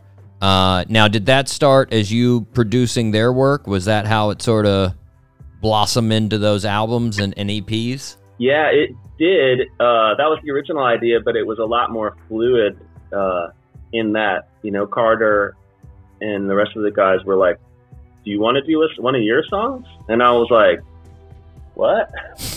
uh, okay." so they're very. Those guys are super collaborators. They've got three lead singers. everyone's writing songs, and it's just like it was really cool to see how they did it. You know, Mm-hmm. to be like, okay, this per- now we're going to work on your song, and everyone else falls into that support role, and then that other person pops up, and that person falls back down, and then they were really encouraging me, and I was like, let's try it. You know, it's like, so that was a huge eye opener for me, and see see how they do it, and they're kind of on the same track, I think, as the jacket in a way because they've spent over 10 years in a van and they've consistently made good records and they uh you know they're starting to build on that momentum right now. And i was really grateful to be asked you Yeah. know like they i think they're actually recording with someone else now making another record you know? So like uh that's great. And you know they gave me a shot at it. i was like do you want me to mix it? They're like sure. I'm like okay i know how to do this right? Let's do it together. We just do it all together. Those guys all know how to make records. So it wasn't like i had to do any hand holding or anything of the sort. It was more of that they were they were pushing me as much as i was pushing them. That's that's for sure. Nice. Nice. Well, now they're going to be at uh, one big holiday, the the seventh installment next year. Uh, you guys uh, finished up one big holiday 2023 about a month ago or so. Um, how how fun is one big holiday? Uh, Does it feel different? Do those shows feel different than you know regular shows on the tour? Oh yeah, oh yeah, no doubt, no doubt. I mean, it, you know, you everyone is basically clocked out of their real lives. You know, there's no, especially the first couple nights. There's no like, well, what do I got to do tomorrow? you know, it's like I got to do this again. You know, so that that kind of permeates the whole thing, and Yeah. you know, we really worked hard to try to get a you know an, e- an interesting lineup and hopefully, I mean, I'll definitely plan on collaborating with the Futurebirds, but I hope that there's more collaboration kind of happening with everyone as the as the weekend goes by. Um, I really look forward to it because we kind of we kind of take it as a home a home game, Mm-hmm. meaning we can try stuff or be stupid and you know uh, It- just kind of Yeah, it's all happens. it's all the biggest fans. They all they they want to they want to see trying stuff. They want to see going out on the limb and and and collaborations and everything else. That's yeah yeah exactly. well. Now I I saw just the other night you guys celebrated one thousand shows. Again, as far as like reactions to things, what was the cumulative band reaction to that milestone to going a thousand? Huh? it, it was wild, you know. Well, I gotta say, I have not played a thousand my morning jacket shows. It's mo- it's Jim and Tom, so they're two of the form the forming members. Did you get like Yeah. a, a subsequent like 776 uh, cake or something like that? Yeah, I'll have to ask Tom because Tom actually has kept track of everything. He's got a pretty good log of all the Mm. shows. So he's the guy who actually was like, "Hey, by the way, it's, it's either today or tomorrow that Jim and I are at a thousand. Wow. And um, but for those guys, I think it was really huge because the band really kind of took off when we were when they were in Holland. Mm-hmm. When they first they were having bigger crowds in Amsterdam than they were in Louisville at, at, some, at some point, which is before my time. But um, so and so we were back in Belgium when we played that show and uh, or, or Utrecht uh, in Holland. So it's kind of wild. I mean, Holland, it's a beautiful place. The lowlands are amazing. The people are very unique and special. And so it kind of fits the band in a weird way. It's a weird band, you know, and it's like, uh, and that's a weird place to hang out and be compared for an American, you know? Yeah. Full full circle, man. Full circle. hmm But now, I mean, being in the band, eh, you know, now you've been in the band for for almost 20 years. Um and you've made it past several points in the band. I mean, as a band, not you in particular, but as a band that you guys might th- you thought, well, maybe we're not gonna do this anymore. We're, uh, you know, we're not gonna make another album. Uh, I'm guessing by this point, do do you have expectations? Like, do as, as a band, do you go like, here's here's our trajectory. Here are the things we need to do, or is it just like, hey, let's let's make another tour and then we'll we'll cross the next bridge when we get there? I think we're into fine tuning it. Really, is kind of like the the only marching order is, is fine tuning what works for everyone and trying to really, you know, collaborate on it and not not not overdo it. Mm-hmm. that would be the, the kind of the plan. I'm not sure how long or short it will be, but I, I think we're really stoked on fine tuning it. And you know, we started recording new music already, Nice. but instead of rushing to finish it and trying to get it out right away, we decided to like let's just take a beat, do this year's touring, and then come back. You know, um, so that's kind of a new approach. I think in the past we would have been like, "Oh, you got to put out a new record, otherwise it doesn't make sense to go on tour." Like, screw it. Why don't we just play some of our new songs on the road? You know, it's like we we're probably going to play some new songs on this next leg, um, just to try them out and see how it goes. Uh, which, which in the past we've never done that. So we're kind of into new, doing something new and trying to fine tune the old old stuff. I, I love it. We are actually I was talking uh, to another guest about that. It's it's like a comedian, you know, uh, taking taking the new jokes out and trying them out to to the crowd and sort of honing them. You'll you'll you'll Yeah. probably come back after that and be like, oh, we're gonna record this completely different than we were before this. Yeah, absolutely. Sometimes that's the trick of our when we play on stage, we just have so much kind of energy and like excitement. Sometimes in the studio we get really kind of in our heads and low energy and the lights are low and we're tired and we start to like wilt a little bit. Mm-hmm. So we're trying to like figure out how on the next record how to kind of harness what we do live. So we're, that's what I think we just got to workshop it exactly like what you're saying and just start playing it. And th- it's okay if someone hears the song off of a iPhone recording. It doesn't matter, you know. Like what matters is getting the making the best record we can next. Yeah, and so so I mean, you could say that's sort of one of the goals of the new album is to get more of a live feel to it. Yes, and I don't um, really know what to do exactly how to how to do that, but we're we're talking about it, working on it, and there's no rush now. We got we got we have ton. Jim has so many ideas. Like it, is also just going to take some time to work through everything. Nice. Well, I'm sure I'm sure listeners are excited for it. Carl, we are up against a break, uh, but I want to thank you for taking the time to talk to us today, man. Yeah, thanks so much. For sure. Nice to meet you. Yeah, listeners, you can check out everything My Morning Jacket at their website www.mymorningjacket.com. Make sure to check them out Thursday in St. Augustine uh, at the St. Augustine Amphitheater with our former guest Will Dorado opening up for him. You don't want to miss that. Right now, let's take a listen to Golden live from Bonnaroo right here on the Doc G Show.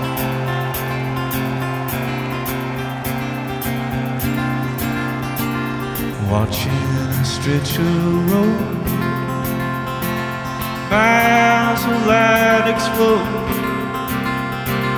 Drifting off a thing I'd never done before. Watching the crowd roll in. There go the lights it begins. Feeling in my bones I never felt before. Oh.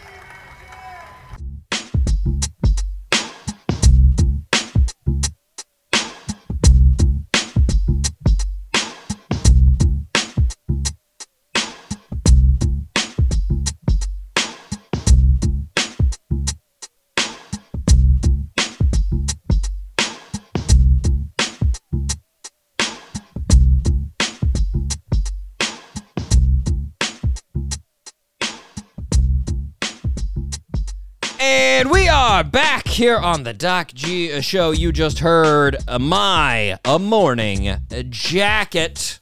Fantastic, Mike Carl. Nice, nice name. I always like, you know, it might just be because me and you were Mike and Ben, but I like simple Mhm. names. It's just, uh, Yeah. When I get a Carl, I'm like, look at that, one syllable. Yeah, Yeah. and Carl. You know, I I always it's sort of my default. I don't know about you, but whenever I have a friend that's named Carl, default crazy Carl.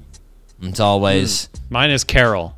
yeah. You just turn him into Yeah, Carol. My, my my buddy's name is Carl. Yeah, I call him Carol. I get it. I get it. I call him I call him Crazy Carl because of Billy Madison. You know, Uh, okay. when at the beginning he's like, "Crazy Carl is right," and so Mm, any Great film. any car any Carl, I go with Crazy Carl. But Crazy Carl was good, man. He was good. I, I uh, you guys need to go see the show tomorrow. Yes, you do. It's a it's a live show in. I don't know why I said it's a live show. Of course, they're putting they're putting up a recording Holograms. of them. Yeah, it's a it's a live show at the amphitheater outdoors, man, in St. Augustine. You got the breeze, you got the music. It's gonna be good. It's gonna be good, Hmm. man. You need to get out there, check it out, listeners. You need to listen to their new live album. Carl, just a good time. We've got plenty of good guests coming up next. But Mike, we need to move on to the fastest growing segment in the world. Mike C. Top three. Amen. Amen. Now, Mike, I'm going to be honest with you. I wasn't as motivated for this topic as I wanted to be. And Really? I think it was just because there were just too many. I was just, uh, it was just, I was over, overran with possibilities. And I was like, I, Yeah, I don't, for I- sure. I don't even know. And I broke the rules on one of them. I'm going to be honest. It's not, it didn't even fall into our broad category, and, and you'll see how. But regardless, listeners, the category for today's top three top three movie cars. Mm-hmm. And again, this is another one, Mike, where I was like, how do I want to approach this? Do I want to approach it as just something that I want to ride in? Do I want to approach it as something that I'm marveling at? Uh, am I am I getting it for its uniqueness? Because I mean, let's be honest, it would be pretty great to have a car that can go back to the future. That's a fact. So, Mhm. like, you know, I mean, I I was I was torn. So I went with the just generic. I want to drive this thing Okay. because it's it's cool, right? So that's Cool. what I went with. So, anyways, Mike, do you have any honorable mentions?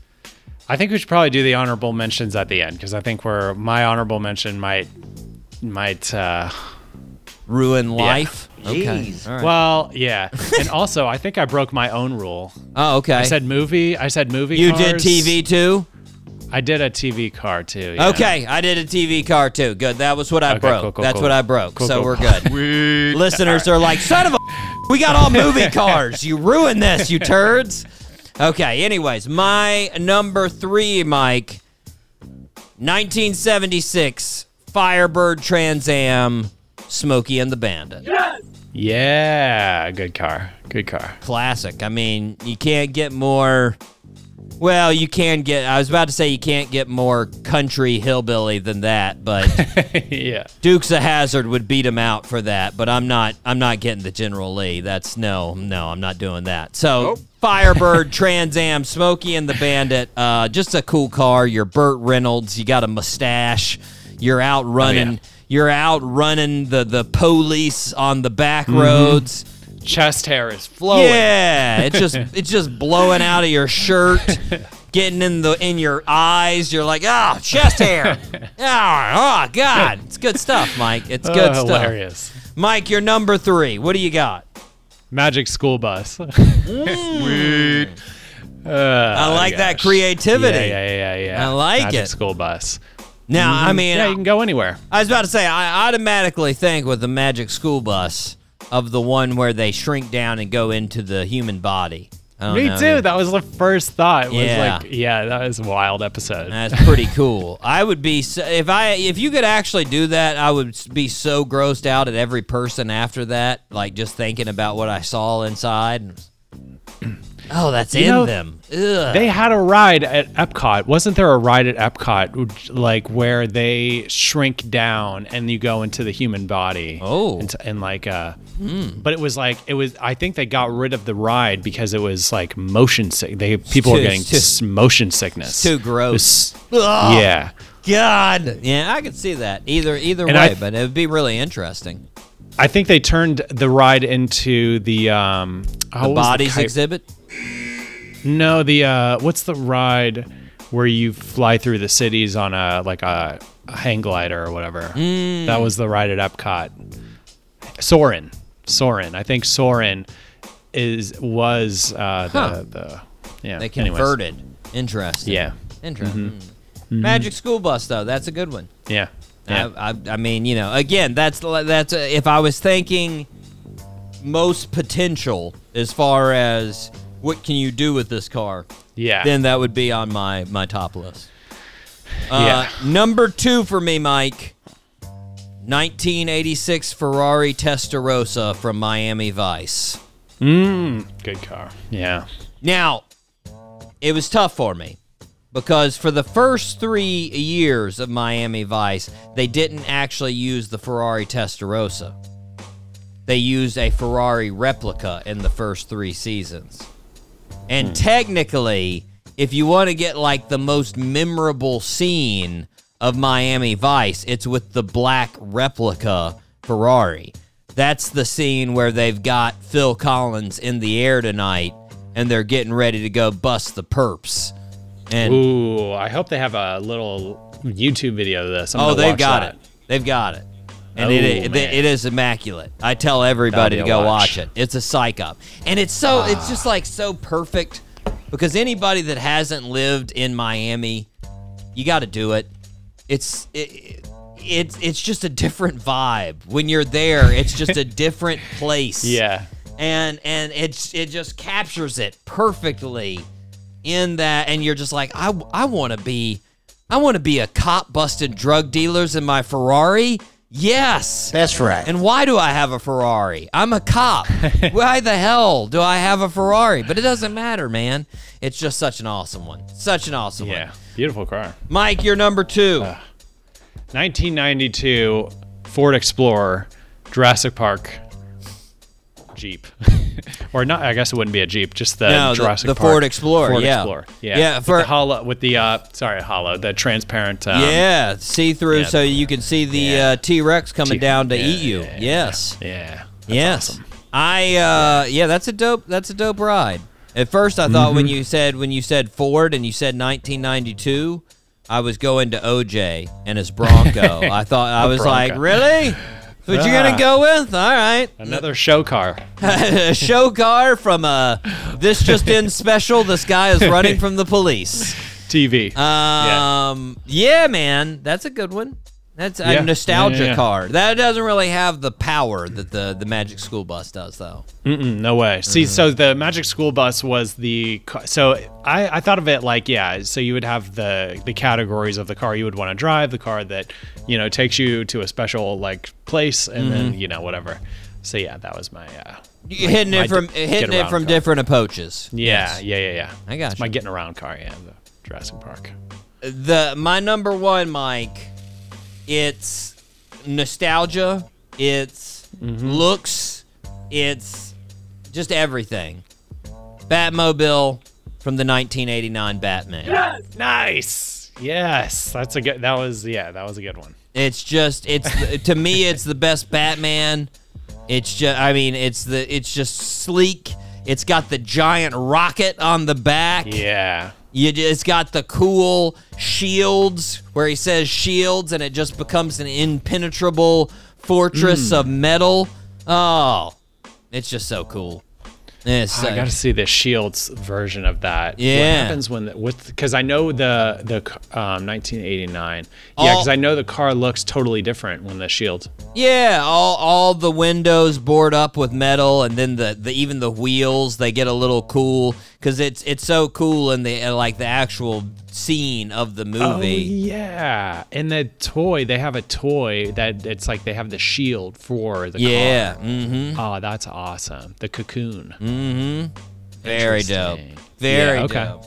That's my number one, Mike. Number one. All and I, I would right. say I would say for me that was probably like the first car that I saw in anything that I was like, I would like to own that. That would be fun. You know? Mm-hmm. Yeah. So there you go. And you can. I mean, Mike, if you had a lot of money and you know knew a custom, If I had a couple designer. million dollars hanging around, Mm-hmm. it'd be awesome. Mike, you're number one. So I'm going to push back on your uh, Batmobile. I th- I think the coolest Batmobile and my number one would be the Tumbler from uh, the Christopher Nolan Batman. See, I think that because it also has a motorcycle inside of it. If you need It's to, I mean, it's got you know? very cool things. It's very utilitarian. You Yeah, know, like yeah, I that's mean, what I like. that's the thing is you got all like it goes invisible. I mean, that's obviously nice. it can jump. That's pretty Mhm. cool. You can just jump Yeah. over things. Like it can do all kinds of things, but it just doesn't look as cool. Like that's the Yeah. thing. Is like to me, like it just. I mean, it looks like some kind of like mutated Humvee. You know? Mm-hmm. Yeah, Eh. yeah, yeah, yeah. That's not that's not drawing me in. I mean, I get it. It like it's it's one of those things. Like if I if I needed a car to be a superhero, I'm gonna be choosing that one. I'm gonna be choosing Mhm. your choice. But if I'm gonna need a car to look like a bat and try to compensate for my small penis, it's gonna be the original Batman. Okay, that that's gonna be my Uh. Batmobile. You know, so I'm Yeah. just- yeah. But I get For it. sure, I, I get it 100. percent It is it is a very cool car. Yeah, It is a very cool yeah. car. Oh, I actually have a uh, my buddy bought me this for his uh, wedding. Oh, gift. there it He's like. What's your favorite car? I got the uh, you got a little miniature version of the tumbler. And you were like, that doesn't make up for the fact that I have to come to your wedding. I'm sorry. sorry, that doesn't Very do true. it. Yeah, yeah, yeah. Mike, what are your honorable mentions? Oh yeah, honorable mentions. So definitely the 1989 and 1995 Batmobiles. Mm. I thought that those were both beautiful cars. Um, of course, the Ghostbusters car and DeLorean. I'm sure those are in your honorable mentions as well. And also random one, but Optimus Prime semi. I mean, yeah, I went back and forth. That was sort of like your Magic School Bus again. I was like, if you could do anything, uh, Transformers pretty dope. you know, like I mean, that's that's Yeah. pretty awesome. Yeah, I mean, I think if I was doing it that way, my my top three would be Optimus Prime, Magic School Bus, uh, DeLorean. You get the most out. I mean, you can you can you Yeah. can go anywhere in time. You can uh, do anything, go anywhere with the Magic School Bus, Mhm. uh, and you can turn into a, a massive robot. So you Yeah, know, I you mean, have a friend. yeah, and, uh, and with a cool voice, with an awesome deep uh, voice, and be like, I don't know, I feel like the world isn't so great, and he could give you therapy and be like, this is Mhm. why it's awesome, and you'd be like, oh, thanks, Optimus Prime, that's totally Forgot. uh, dope. Anyways, Mike. Uh, yeah, I only really, I didn't really have any uh, um, uh, honorable mentions like I did, but there were so many of them. I was just like, mm, mm, I'm gonna keep it with the three. I'm gonna keep it with three. We all know, by the way, that that uh, the the Stingray from Lifeguard is up there without a doubt. Oh yeah, for sure, for sure, for sure. Uh, by the way, I watched Mike. I watched um uh Dirty Dancing was on the other night uh on one of the movie channels. And Great was- movie. Yeah, and I was Patrick like, you know, Swayze. uh, yeah, I was like, I gotta watch this. It's just awesome. And I think Yeah. I've told you before, but it was filmed just like 15 minutes down from my house. Uh, Oh, wow. uh, yeah, I to know. like uh, a little bit further than that. I'm uh, I'm a little. It's a little bit longer. It's like 30, That's cool. 30 minutes. But uh, I used to go there a lot when I was a kid. Uh, now, fun fact: that lake uh, doesn't exist really. Jeez. Really? Yeah, it's wild, but uh, literally plates like earth plates underneath the uh, underneath the lake shifted, so a crack, a hole in the lake formed, and it just drained the lake. Hmm. Just over time, all the water basically went out, and now it's just like a dirt hole there, which is very sad. It's very weird. It's wild too, because it's out. It's it's. I mean, it's called Mountain Lake. That's what it's called in real life, and it, it's on a mountain. You go up, you drive up like three thousand feet, and it's uh, up here at the top of this mountain. And it, it it used to be super super beautiful, and now it's a it's a, a dirt hole. Like I said, it's wild. Hmm. I'm gonna check that out too. Yeah. Yeah. Do a little Google images of that. But I got cool. I got uh, I got sidetracked, Mike. The reason I brought that up is um, I realized that in the '80s, passionate kissing uh, was still a thing as well. You had not lost passionate kissing yet by the '80s. You know, um, Uh, So so funny. There were definitely a lot of passionate kisses in that movie. That you're like, yeah, there were. all right, it's getting in there. You guys are you're doing it. Nice, you know. And just, I just love watching movies like that too. Now that there's just so many things that you're like, what? Makes no sense. What? Like, by the way, I mean, uh, and I'm not going into a movie review here, listeners, but there's just one thing on that movie. Th- There's the point where uh, Baby is laying down, she's confessing her love to Mhm. Patrick Swayze's character, and she's in his cabin or whatever, and she hasn't said any. They they haven't they haven't kissed, they haven't done anything, and she's like talking about they're they're you know they're starting to it's getting heightened emotions, and then she goes. Yeah, and worst of all, I'm so afraid of leaving this place with not telling you how I feel about you, and that I've never felt like anyone, or I've never felt this way about anyone ever. Jeez. And I was like, what? like, if I was Patrick Swayze, I'd be like, oh, yeah. Pump the brakes, lady. Good God. Let's get you out of here. We don't need any of this. Uh, hilarious. Like I'm just like, my God, the emotions. Who has those emotions? not Ah, so me. funny. Not me, man. Like it was just it's way too much. Way too much. I don't know. Maybe it's just me, Mike. Maybe the the highs and lows for me. You know, it's just too much highs and lows for me. No, Like, it's pretty extreme. Yeah. But you got to imagine people were actually doing this back in the day in real life. I mean, they saw this in movies. They were like, then that that's the way. Yeah. This is how you do it. And then, uh, yeah. No. Way, that's what I said. Like, and that was the immediate thing. I was watching it. I was just like, oh my God. I would have told her she needs to leave immediately. You know what? This isn't. Maybe. Should Did I hear your dad calling? I think he's out there somewhere. if you could just. Uh, oh, geez. Like, I'm crying. I'm crying right now. My eyes are watering. This Yes. is hilarious. would have been. I mean, just too I gotta much. watch some more older movies. Yeah, You gotta watch, you gotta got you gotta watch. Go back, like the, the I think I want to say like maybe it's just because there's not enough of the the lifeguards out there. But the '80s, they really hit their stride on those. like the '80s, there's just so many Yeah. ridiculous things in those movies that you're just like, what? How did you?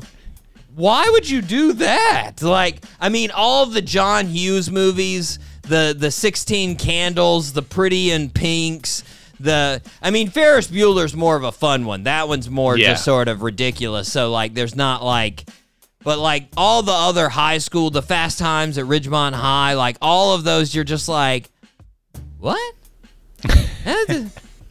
That's- what you went with? Really? What? Like, it's just, oh man. Mm. Oh, anyway. Anyways, I got sidetracked, listeners. I'm sorry. Passionate kissing. Passionate Ah, so kissing. funny. Um, Mike, you got one more birthday suit. Um, I don't know. I think you might be able to get this one. Like I said, this is this one. So, uh, basketball player. He's like on the cusp of becoming an all star. So I don't know. We'll see. Okay. Um, born on June 14th, 2000, in Toronto, Canada. Our birthday suit wearer is the son of a professional basketball player who played in Europe and South America. Our birthday suit wearer's godfather is Steve Nash. Not surprisingly, our birthday suit wearer followed his dad's footsteps in loving basketball. By high school, he transferred to Montverde Academy here in Florida and was a five star recruit. He was the Naismith uh, Player of the Year, the Gatorade Player of the Year, uh, and in high school, he was the first player since LeBron James to sweep all the major awards and win the national championship. He went to Duke. In his first uh, game with Duke, he had 33 points and six assists. While he played amazingly in college, he was a bit overshadowed by the athletic talent of his teammate, Zion Williamson. In 2019, Zion Williamson was drafted number one by the New Orleans Pelicans. Our birthday suit wearer was drafted number three by the New York Knicks. So far, he's played four seasons with the Knicks. Last year, he averaged 20 points a game. Name that birthday suit wearer. Uh, um, His name is initials. He goes by initials. hmm. He goes by initials. Yeah. You know, like a like a JR, but not. Not JR. Hmm. Ah, like I, I feel like I have his face, but I don't have the name. Last last name starts with the B. Yeah, no, I'm not gonna waste any time. Sorry. RJ Barrett. RJ Barrett. Yes, man. I, you know, great player, Mike. He's averaging a good amount of points. Like I said, he's right there, sort of on the cusp of being that close to an all star player. Um, I do feel for him. Like he came into college with so much fanfare, and then Zion Williamson was there at college, and he's like, oh, crap.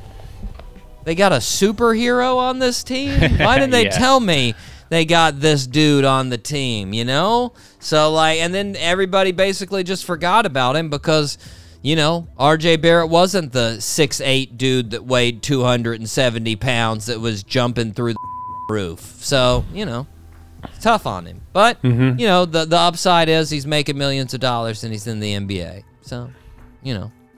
Happy birthday to uh, to RJ. He's turning 23. 23 for RJ. Not bad. Mike, if you weren't keeping count there, uh, you are now 37 and a quarter out of 69. Hmm. Mm-hmm. So still over 50% by a good deal. There we go. Still over 50%. And Boy George kept you in the hunt today. Nice. Yeah, yeah, yeah. Happy birthday to Boy George. Happy birthday to Pat Summitt. Happy birthday to RJ Barrett. Mike, we need to wrap it up for this week. We have some fantastic guests coming up. Very excited about the next two shows. We have got uh, Andrew, better known as No Love for the Middle Child. This guy has worked with all kinds of great folks. Worked with PNB Rock. Worked with uh, Meek Mills. Uh, worked with uh, a bunch of great people out there. Zero. He's got his own solo stuff. Of course, that's what we're going to talk about. He's going to be touring with Grandson this uh, this summer. Going to be awesome. We've also got the week after next Matchbox 20. None other than Kyle, uh, their their fantastic guitarist, coming on to talk to us. Can't wait to talk to him. Super fantastic. We're going to talk about it all, Mike. We're going to talk about starting the band. We're going to be talking about 3 a.m. We're going to talk about Push. We're going to talk about just all all the classics. To talk about the new album. Can't wait to talk to him. It's going to be a good time. But until then, we got to wrap it up. I've been your host, Doc G. With me, as always, the one, the only, the flag bearer, Mikey Maximus, the Furnicus, Charette. Always a pleasure, Doc G. Thank you so much. And until next week, zip it up and zip it out. Zippity doo dah.